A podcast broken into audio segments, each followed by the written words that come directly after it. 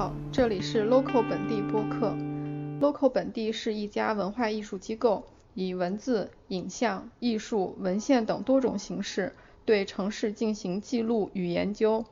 已经创建多个城市文化与艺术公共空间，组织跨领域的建筑、艺术、设计、文化交流，给本地文化提供更多的思路和可能。微博、微信公众号、各播客平台，请搜索 “local 本地”，关注我们。我们这季的主题是老街咖啡馆。今天这期节目是在 Dirty Mind 录制的，和我一起聊天的是 Dirty Mind 的老板娘卷卷。嗯，你们好，我是卷卷。那我来是来了几次，经常会看到买花的人。啊，买花的挺多的，就真的很感谢珠海花卉市场在旁边。我们一开始选址选到这儿，就就是没有想到会这样，就是包括以前选址想的是，就是我们以前在小寨开过店，也在高新开过店，那边可能就完全是上班的，就必须得走快销类的。然后小寨的话就会有那种要去坐在店里聊天呀怎么那种的，所以就想取一个他俩的折中，试试凯德。当时在凯德凯德后面的那个成业路里面找铺子，那边的铺子基本上就是没有空的。找铺子找的挺急的，然后呢，就是五八同城什么那些闲鱼啥的我都看了，所有的空铺子。当时我在五八同城看到过这个铺子，只是当时他那个照片拍的实在是太脏、太乱、太差了。然后我就觉得，嗯，应该不是个什么好地方。然后呢，当时我们就是订订房子的时候，他一过来给我发照片，四四方方，我一看，咦，位置还不错。早上看的东西，下午就把定金交了，就就就赶紧把房子一签，然后呢就定到这儿。然后也是谁都没想到，就我们都没想到。然后包括就是开业，开业之后，然后呢也是比较紧张，因为以前开的店就是就是形式感觉不是特别好，就对于开新店来讲，其实还是抱有一点点怀疑的态度。我们店刚开到这儿之后，就有很多以前高新的熟客和小寨熟客都说。他们就住在这附近，嗯，就就都在这附近住或者上班什么的，就说离得超级近。我们现在开店稍微久一点了之后，恢复平静了之后，就其实都还是周边的客人，因为我们就开到这儿才发现周边写字楼特别多，嗯，就是，然后呢，包括就是，因为我们这一片儿也没什么，也没星巴克，然后呢也没有 Costa，呃有有 Costa，但是好像去的人不多，然后。就是这一片儿一直到，不管是从太白南路还是到体育场那边，就他们只要知道这儿有咖啡馆，他们都会过来。嗯。就他们就觉得离的是最近的，所以就会过来。对。然后当时就整个反响都还不错。大大麦口。我我这操心的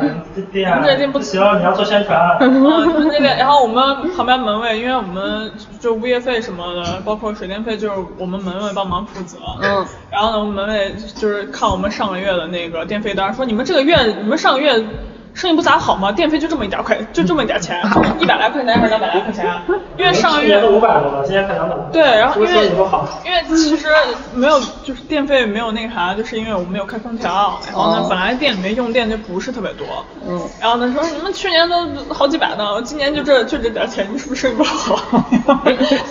然后我说呃可能吧。就是就是这种，因为我我。我之前看了一个说法，就是对我们做社区博物馆还挺有启发的。他是那个美国的一个城市学家，他在书里面讲，就是街道和这些街道社区小店的作用。就是他举了一个例子，他们楼下有个肉铺，周围住周围的住户是把家里面的钥匙经常都是在肉铺里存放的，就是如果有朋友来你家，恰好你又不在。朋友就可以去肉铺里取钥匙，嗯，然后这个肉铺老板呢，最后发展到店铺里专门有一个抽屉是保管这些周围居民的钥匙的，就大家会把这个地方做成一个具有社区服务功能的一个空间，就是说大家又特别信任这样的嗯老板，然后又有这样一个公共空间是。呃，有有没有来过这个街区的朋友也是直接可以到达的，它比你放在一个特别隐蔽的地方再去找，其实嗯，而且如果有朋友能能到楼下的咖啡店或者肉店的话，他们可能跟这个老板也会聊聊天儿，就就人和人之间的那个关系就会特别的活跃，就是那个街区的人和人之间的关系是比较紧密的。对，就咖啡馆能提供的这种。不知道怎么说也算是社区服务，对社区服务？社区服务就类似于那种门口的那个支了一个伞在底下那个伞亭子那样一样。对啊，我我们可以代收快递，我们真的有，因为因为我们这个这个地方就是就是有很多就是外卖的也好，还是就是说找人的也好，嗯就会把我们当门卫，嗯就是他们就觉得你在那个是小区门口，那你可能是不是就是门卫？而且他们因为我们没有标识明显的咖啡馆，就是可能英文 coffee，然后有的本地的人就是他看不见，嗯或者说他不知道，然后呢他就就说一一进来就说。哎，我你你你这里头咋停车呢？我说我我说你问里边门卫，然后要不然就是快递给你放这儿了，我说我说谁的我也还是谁的，呃有个谁谁谁就是你院子里人，然后呢放到一个地方，然后呢要他来取，他说他说你不是门卫吗？我说不是，门卫在里头。我我们小区还就还挺特别的，就是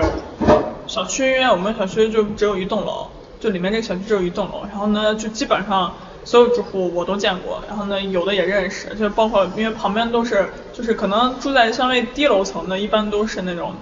阿姨、爷爷、爷爷奶奶，然后呢，他们就是在这住了很长时间，嗯然后呢，可能高层一点的就是租出去了，然后但是也都见过，因为都要经过这个小区，所以我大概都只是不知道他们是哪个户的，嗯然后只是但是都知道，然后我们就有，就现在就培养了里面有一个客人。他是里面小区的，他有一回进来之后就说是你这里啥好喝，然后呢我就给他喝了一杯，喝了一杯那个拿铁，喝完之后过了很长一段时间，他就是又来这边了之后，然后他说你们家咖啡真的太好喝了，然后呢，然后我就说你再给我来一杯什么，最后又又是给他介绍了一个别的。然后他其实不是特别爱喝咖啡，就是他以前是不喝咖啡的。对然后就是因为我们家，他觉得哎，在反正在他们小区门口，那就尝试一下。还有后来就是因为我们出燕麦奶了之后，他不知道燕麦奶，就是我们底下有写燕麦奶嘛，他不知道那个是一桶一升。哦你给我，他说你给我来来一个这个燕麦奶，我说这个是一桶，那来一桶，就 拿着就拿着就喝。包括其实跟小区里面的阿姨，因为阿姨就喜欢聊话家常，嗯嗯，就就就前一阵我们疫情刚开始营业的时候是早上，呃早上十一点到下午六点嘛，六点就关门了。然后呢，阿姨旁边商店的阿姨就说：“你们这下班这么早，那晚上还是有来喝咖啡的客人的，那他们怎么办？” 好多人都跟我说说你们这咖啡馆关的太早了。后来也是就是每一次见我说又关这么早。我们现在调整了，调整了就就能，他就不说了，他就觉得我应该是一个勤奋工作的人。反而是周围的人在督促你。包括我们店刚开的时候，有一个爷爷，那爷爷穿的特别的帅，打扮特别精致，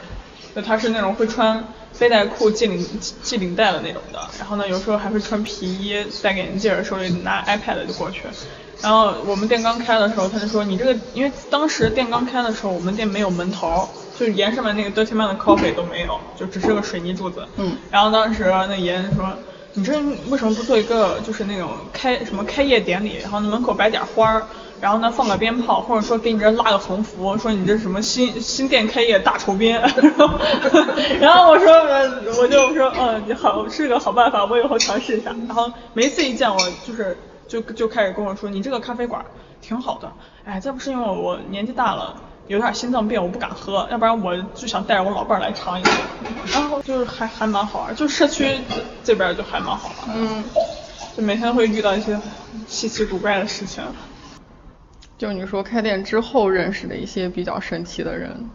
开店之后认识的人就是我，我现在就是跟我关系比较好的几个姐姐，嗯，就是真的是我就是算是我就是嗯，就我很很喜欢跟他们聊天的几个姐姐，她就是人也很好，然后呢，就包括不管是对待事物，就是看待事情的一些那个见解啊或者啥的，都真的非常的独到，然后呢又很有气质，然后这也是我最近比较感慨的原因，就是因为咖这个咖啡馆，因为当时我只是跟其中一个一个姐姐认识的比较早，就是以前开店认识，但是那个时候我们并不是很熟，就只是就是可能就是。呃然后他甚至到后面才跟我说，说以前甚至都不可能，就觉得来过几次就可能也不会经常来的那种。结果没想到，就是他从以前的离得比较近的，他以前在小寨附近上班，嗯然后呢，他离了职，离了那个时候就是对我店刚开的时候他刚离职，然后他就已经调到北郊了，他就去北郊上班了，他就觉得哎我肯定不会来你们店吧。就你们店离我实在是太不方便了，结果就没想到就搬到北郊，他调到北郊之后来这儿来的最勤，基本上那个时候就是一星期来一次，要不然就是一星期之内就是翘班儿，那翘班儿也要来，然 后就就这种真爱。就是那种，就是你在哪儿，你就就觉得随时都可以去，你就反而最不常去，就对对对，就是你觉得 离开这个地方之后就特别怀念。他觉得他肯定不会来这个地方了，他觉得他就是肯定不会在，就是很少会往这个地方走，甚至就说，哎，你的咖啡馆我肯定就可能几个月光顾一次就行了，就没想到来嘴钱。然后就因为他，我也就是认识他的朋友，就是也不知道也不知道为什么就可以和大姐姐们成为好朋友，就是他们就对我特别信任，就是那种你来了咖啡，他他们不知道有时候不知道该喝什么，就是你随便做，嗯。就那种就是，而且我也是可以大概了解他们的一个喜好偏向，我看你经常在店里面举办这种好多人一块儿吃饭的，就是跟他们，嗯 就是跟他们，因为那其实因为那两个有一个姐姐是个酒迷，就特别爱喝酒，然后呢，他昨天我们才刚刚吃完，他然后呢，他就他他特别好玩，他就说他就说呃，我们上一次出去吃饭的时候，他嫌我就是。应该出门随身带蒜，因为我俩就是老陕西人，就是就是吃饭特别能吃到一起去，就是基本上我们俩上次去吃潮汕火锅，我们几个人一块去吃潮汕火锅，吃到后面大家都没有说什么，只有我们俩说，哎呀，这时候要是里面手里面有个生蒜就着就好了，就完美了。然后呢，就昨天也是，我们昨天在店里面喝着酒吃叫的那个寿司嘛，然后呢吃完之后他说，哎呀，这个时候就需要有个烤腰子，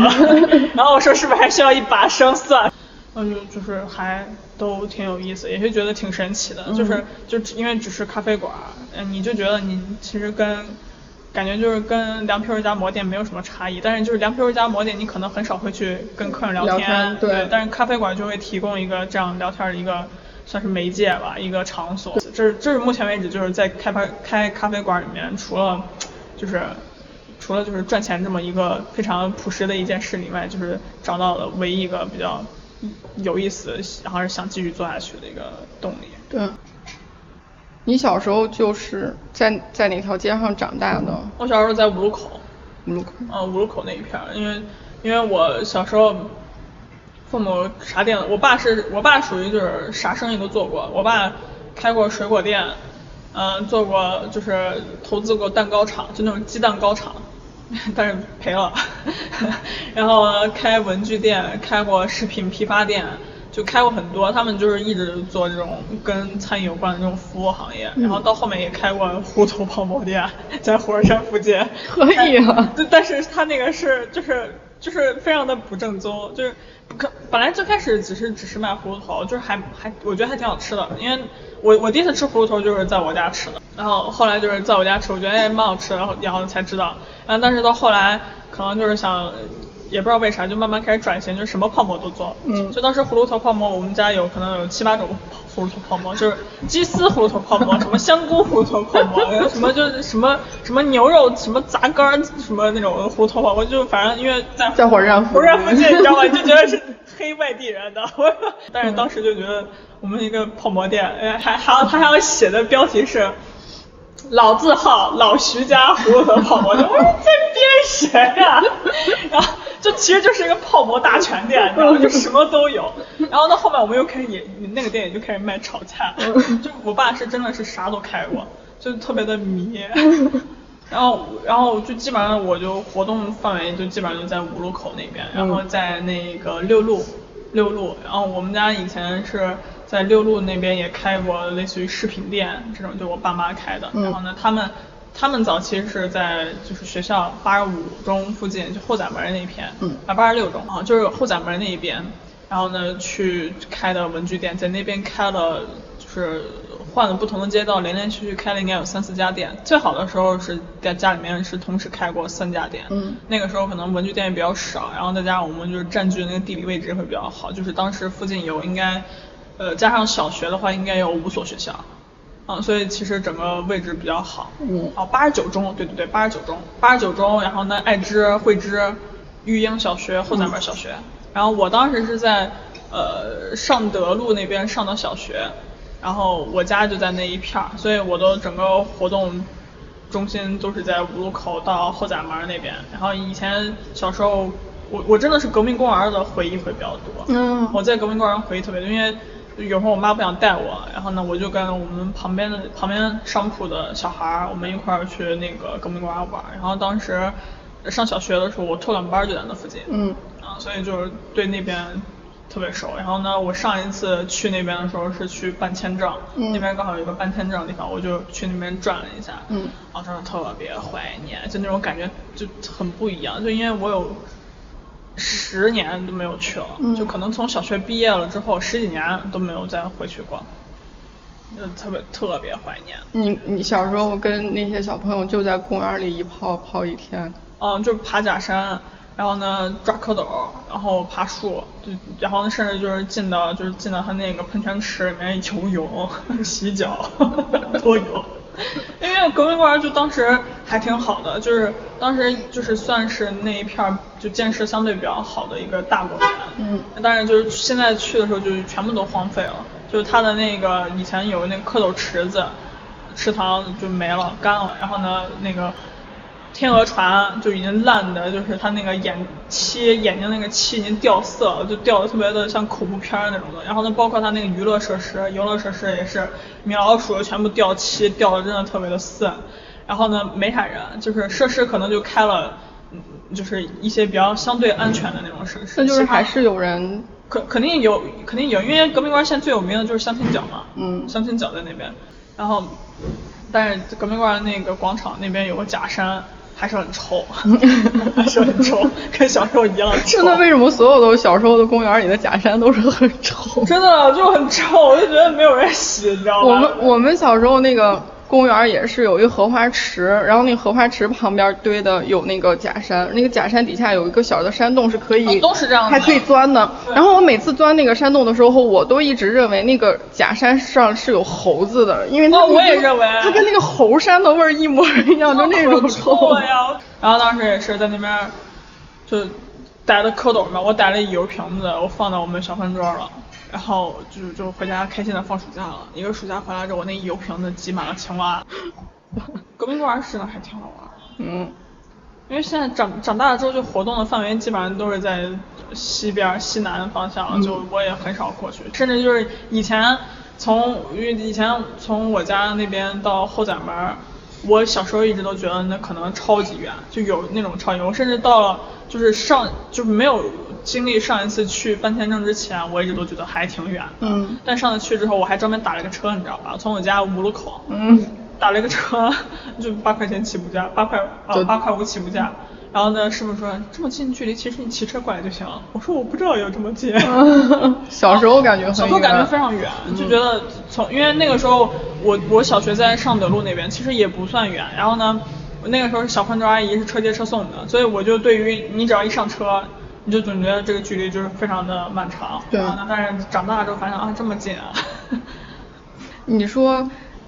你就愿意以开店的这种形式去做事情，跟你家小时候你父母开店有关？我觉得其实是有关系的，因为我我觉得我我我最近是跟呃几个比较关系好的朋友，包括我姐，我聊过这件事，就是我是我从小就对管理，就包括就是我玩游戏都只喜欢玩那种模拟经营游戏，嗯就我喜欢管理一个东西。嗯我爸妈他去做服务行业，做餐饮行业，可能是对我有一些潜移默化的影响的，嗯因为我特别喜欢去接待客人。我以前记得一个特别的深的一件事，就是当时我才五年级嘛，六年级，那个时候我们家店开的是就是在六路开的一个饰品店。嗯当时我妈是应该是去洗手间了吧，然后就说让我看一下店，然后当时就来了一个姐姐，就是说她开始挑首饰，挑那个手镯，嗯然后呢她就问我。就是她不知道选哪个，挑了应该有两三个，她不知道选哪个。然后呢，当时我就跟她说，我就说，我说姐姐你都你都买了吗？你戴上都好看。我说你不要纠结了，你说你就一个手你就戴两三个。你看那个很早以前那个超级女生何洁，嗯她就一个手戴了三四个手镯，嗯然后她说那个姐姐说那也挺好看的啊，是不是？我说真的，你戴着特别好看，你就买了吧。结果那姐真把那几个手镯都 当时你多大？我当时六年级，五年级嘛，六年级，就是十 十岁的十岁十一岁。嗯。然后我妈，我就回来跟我妈说，妈妈，我当时卖了四五个手镯，她说卖给谁了？我说卖给一个姐姐。我妈说一个姐姐。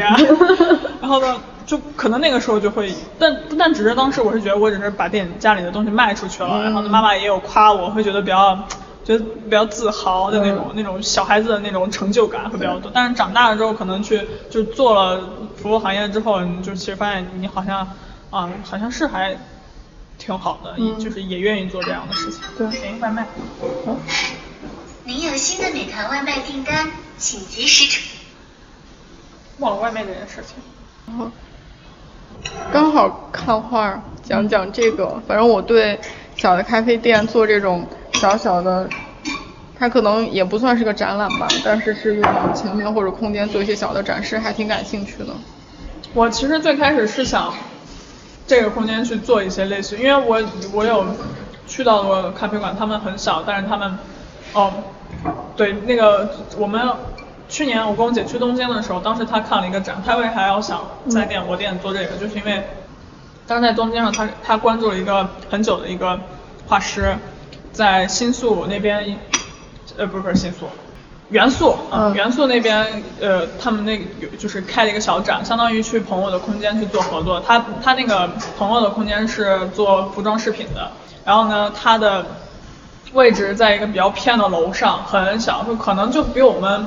这个空间稍微多出一间，就可能几平米就那样子的房子。然后呢，就在一个里面，它全都是他的画和周边。然后当时。就是很简单的一个那个展示型，就比我们这个还简单，可能就原画，然后后面贴背胶就贴到墙上，然后呢底下会有一些它的一些就是印制品，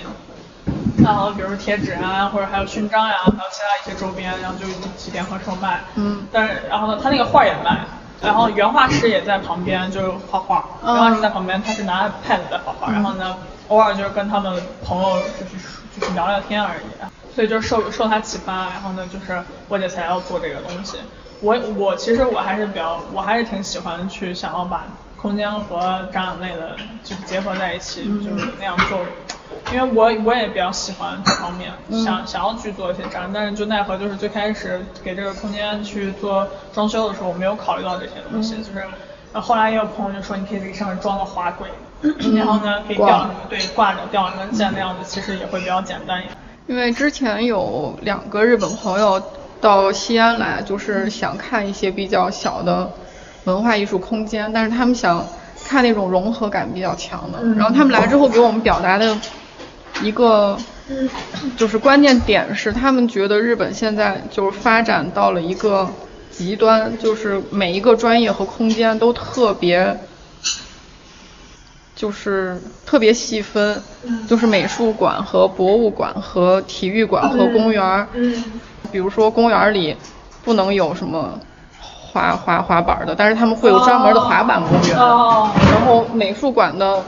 画廊是一套运作方式，然后博物馆是一套运作方式。他们就觉得把这个东西分得太太细分、太专业了，然后走到了一个极端，让大家觉得这些空间没有活力。对。然后他们就会觉得说，那是不是？中国现在慢慢开始做这些小的艺术空间越来越多了，就会，就是他们想找那种有活力或者说融合感比较好的空间。嗯。然后我们在开玩笑，我说那这不是就在寻求倒退吗？就是我们现在有活力融合的原因是我们还没有发展到那个专业的极端。对。然后但是后来他们走了，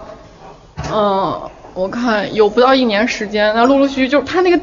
他那个点特别有意思，就是我经常也会见人会讲，就是说其实专业性也挺好的，嗯，我没有觉得它有什么问题。然后后来好多人给我说，其实日本这样的小的融合空间特别多，很多很多。我当时去那个展览，我真的还挺意外的，因为因为就是要不然就是我我姐跟我说说是咱们去元素，我以为就只是去元素那边逛一逛，接下来她跟我说她要去看展，就说。他关注很久的一个非常喜欢的画师在那边有办展，然后我说在这附近办展哪有地方？因为我的想象当时画廊哦还是那种很比较对商业性干净一点的，然后只是画和画就行了。嗯。然后但是它是就在那个元素那个主街道的一个背街，它后面会有楼层。嗯。我们上了三楼的四楼，然后呢就是有一个小店，就是那种很很小的店。然后呢是个视频店，一进去之后就是真的就是他的作品，我觉得嗯。就挺好就就很好玩，嗯就很有意思，而且你也觉得很神奇，嗯，因为他那条他那个。店上面可能都是一些工作室，因为有纹，我看有纹身工作室，就是我们我，但是我们看店的话，可能就是除了一方面就是你关注的特别久了，你很感兴趣的店，嗯就类似于我们去年知道的一家店，就是我是刷微博刷出来，刷那个新的咖啡地图，他们有发，就叫缝纫机，在成都的，成都成都一家，它是一家个性非常非常鲜明的店，嗯就是它的店可能只有几平米，就是一个。就是以就是我们那种在老市区看到那种门口突然突多出来一个那种窗口的那种嗯外，就是那个那叫啥便利店，嗯啊不是小小卖部，啊，就就跟最早那个 Manner 咖啡一样，可能比它还小。小窗口。呃，它不是窗口，它就是店，一个店门店接店，嗯它还不像 Manner 是窗口。哦啊，可能面积差不多，然后呢，但是老板一个人在做，他里他的整个装修就是砖墙，粗砖墙，然后呢放了一个拉杆机，然后呢一台意式磨，然后呢只出奶咖，但是有四四到六种 SOE，它它旁它的那条街。大眼望去都看不见他们店，嗯因为太小了，真的太小，就只有一个，甚至都没有门头，就是你就只能看过去有一个地方颜色跟别的地方不一样，因为它是砖墙，嗯就觉得不一样。但是你你你其实你是不知道它是干啥，你甚至有可能都觉得它只是一个就是呃开锁的或者是修鞋的，嗯可能都会这么觉得。但是它是个咖啡馆，你都爱吃啥？面凉皮儿。面嘛，那肯定首当其冲，那必须是面，只有只有面才可以，对。还得就蒜。还可以对，必须得揪蒜，必须得，而且我吃蒜吃的超多，哦我就是就是那种吃了蒜真的会被人侧目那种，因为我吃蒜吃了三四个不止。那你不会遇到我们遇到的问题？我们属于在面馆里吃面但不吃蒜，会被老板说的，说你们吃面啊不吃蒜呢，吃面又要就蒜呢。我吃面不吃蒜，我真的可难受，觉得一天都不舒服，因为你都既然吃面了，对吧？你都已经吃这么这么顶的东西了，那不吃蒜没有灵魂。懂了。嗯我就我反正吃蒜吃泡馍肯定都得有蒜。嗯我我还就疫情期间，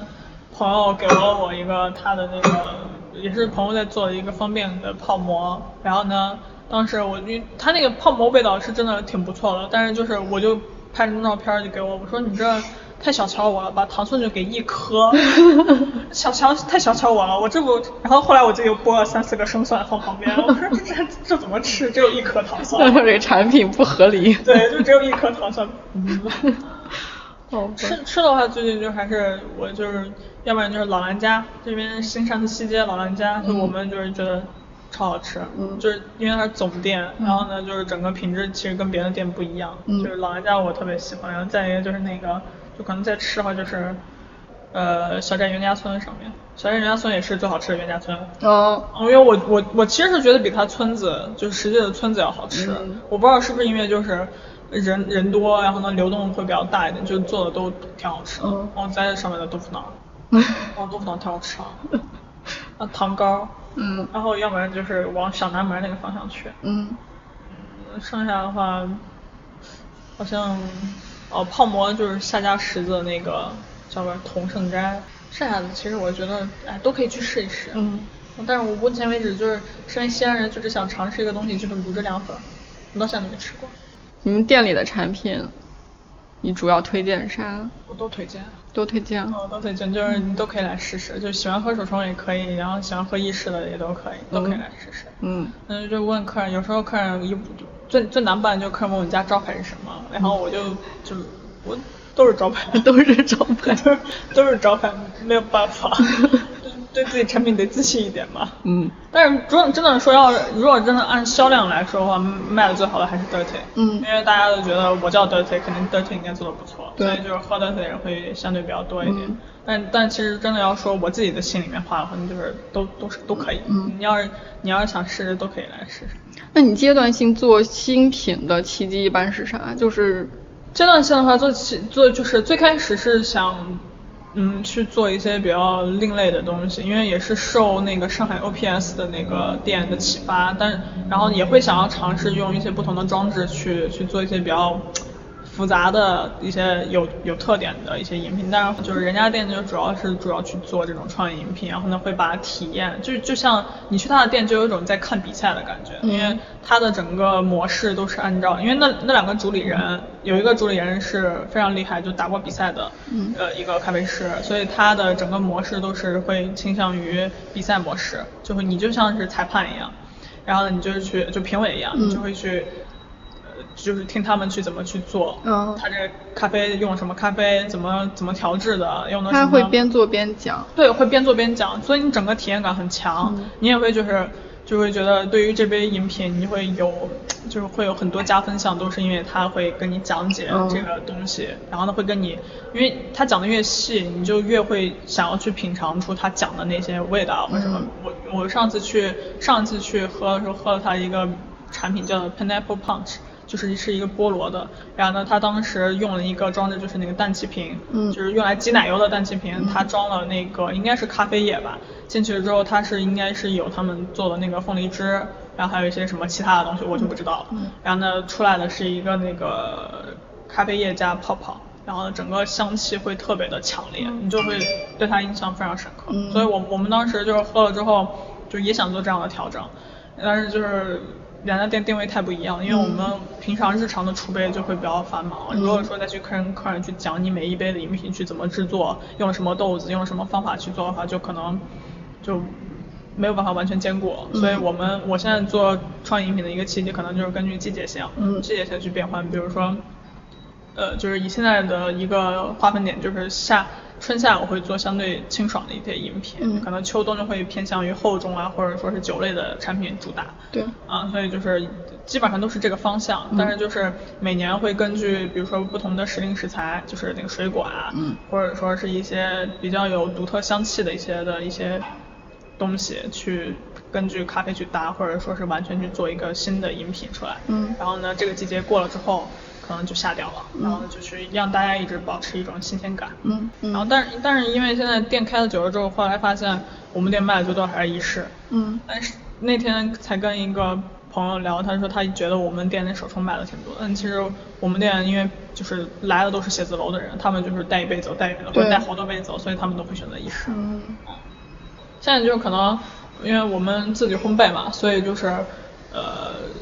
豆子之类的，就咖啡豆之类，可能都是走线上，大家都是直接买咖啡粉或者咖啡豆回去，但是就是很少会在我们店喝，嗯可能就直接你觉得你这一季有什么好的豆子，你给我推荐，嗯我买回家我自己冲，嗯现在是这样一个状态，然后剩下他们就是会来喝意式，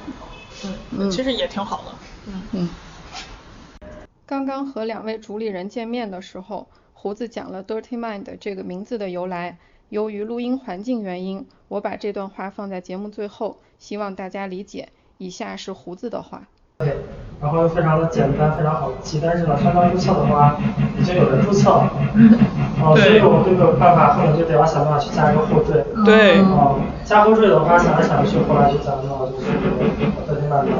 然后其实像你刚才说的，我们其实有两个意思，一个点的话，为什么当时想做分水的话，一个方面是因为饮品，另外一个方面是因为看到少数派的创始人吴林波说的一句话，那句话我后来发现其实是星巴克的创始人说的，就是说未来是属于少数愿意弄脏手。嗯这其实就特别能代表就是咖啡的从业者，不管说从农民种植户到咖啡师，尤其你会看到在制品量特别繁忙的咖啡门店的话，咖啡师的手肯定是脏的，因为它上面全是咖啡粉、咖啡油渍，他来不及去洗干对净，他在非常繁忙的去处理干嘛的，嗯。哦，这其实也是我们想要一方面追求的一个状态。嗯。另外一方面，德天曼来讲的话，就是说每个人内心里面其实都会有一些，就是可能跟主对。流价值的，你不能去说出来的一些想法，但是其实那是我们最真实的想法。对，就大家会有这样的，就是说，可能跟现在的主流市场或者主流的一些东西，我们想做一些不太一样，但是是一个比较更加真实的东西的这样。感谢大家收听，下期节目见。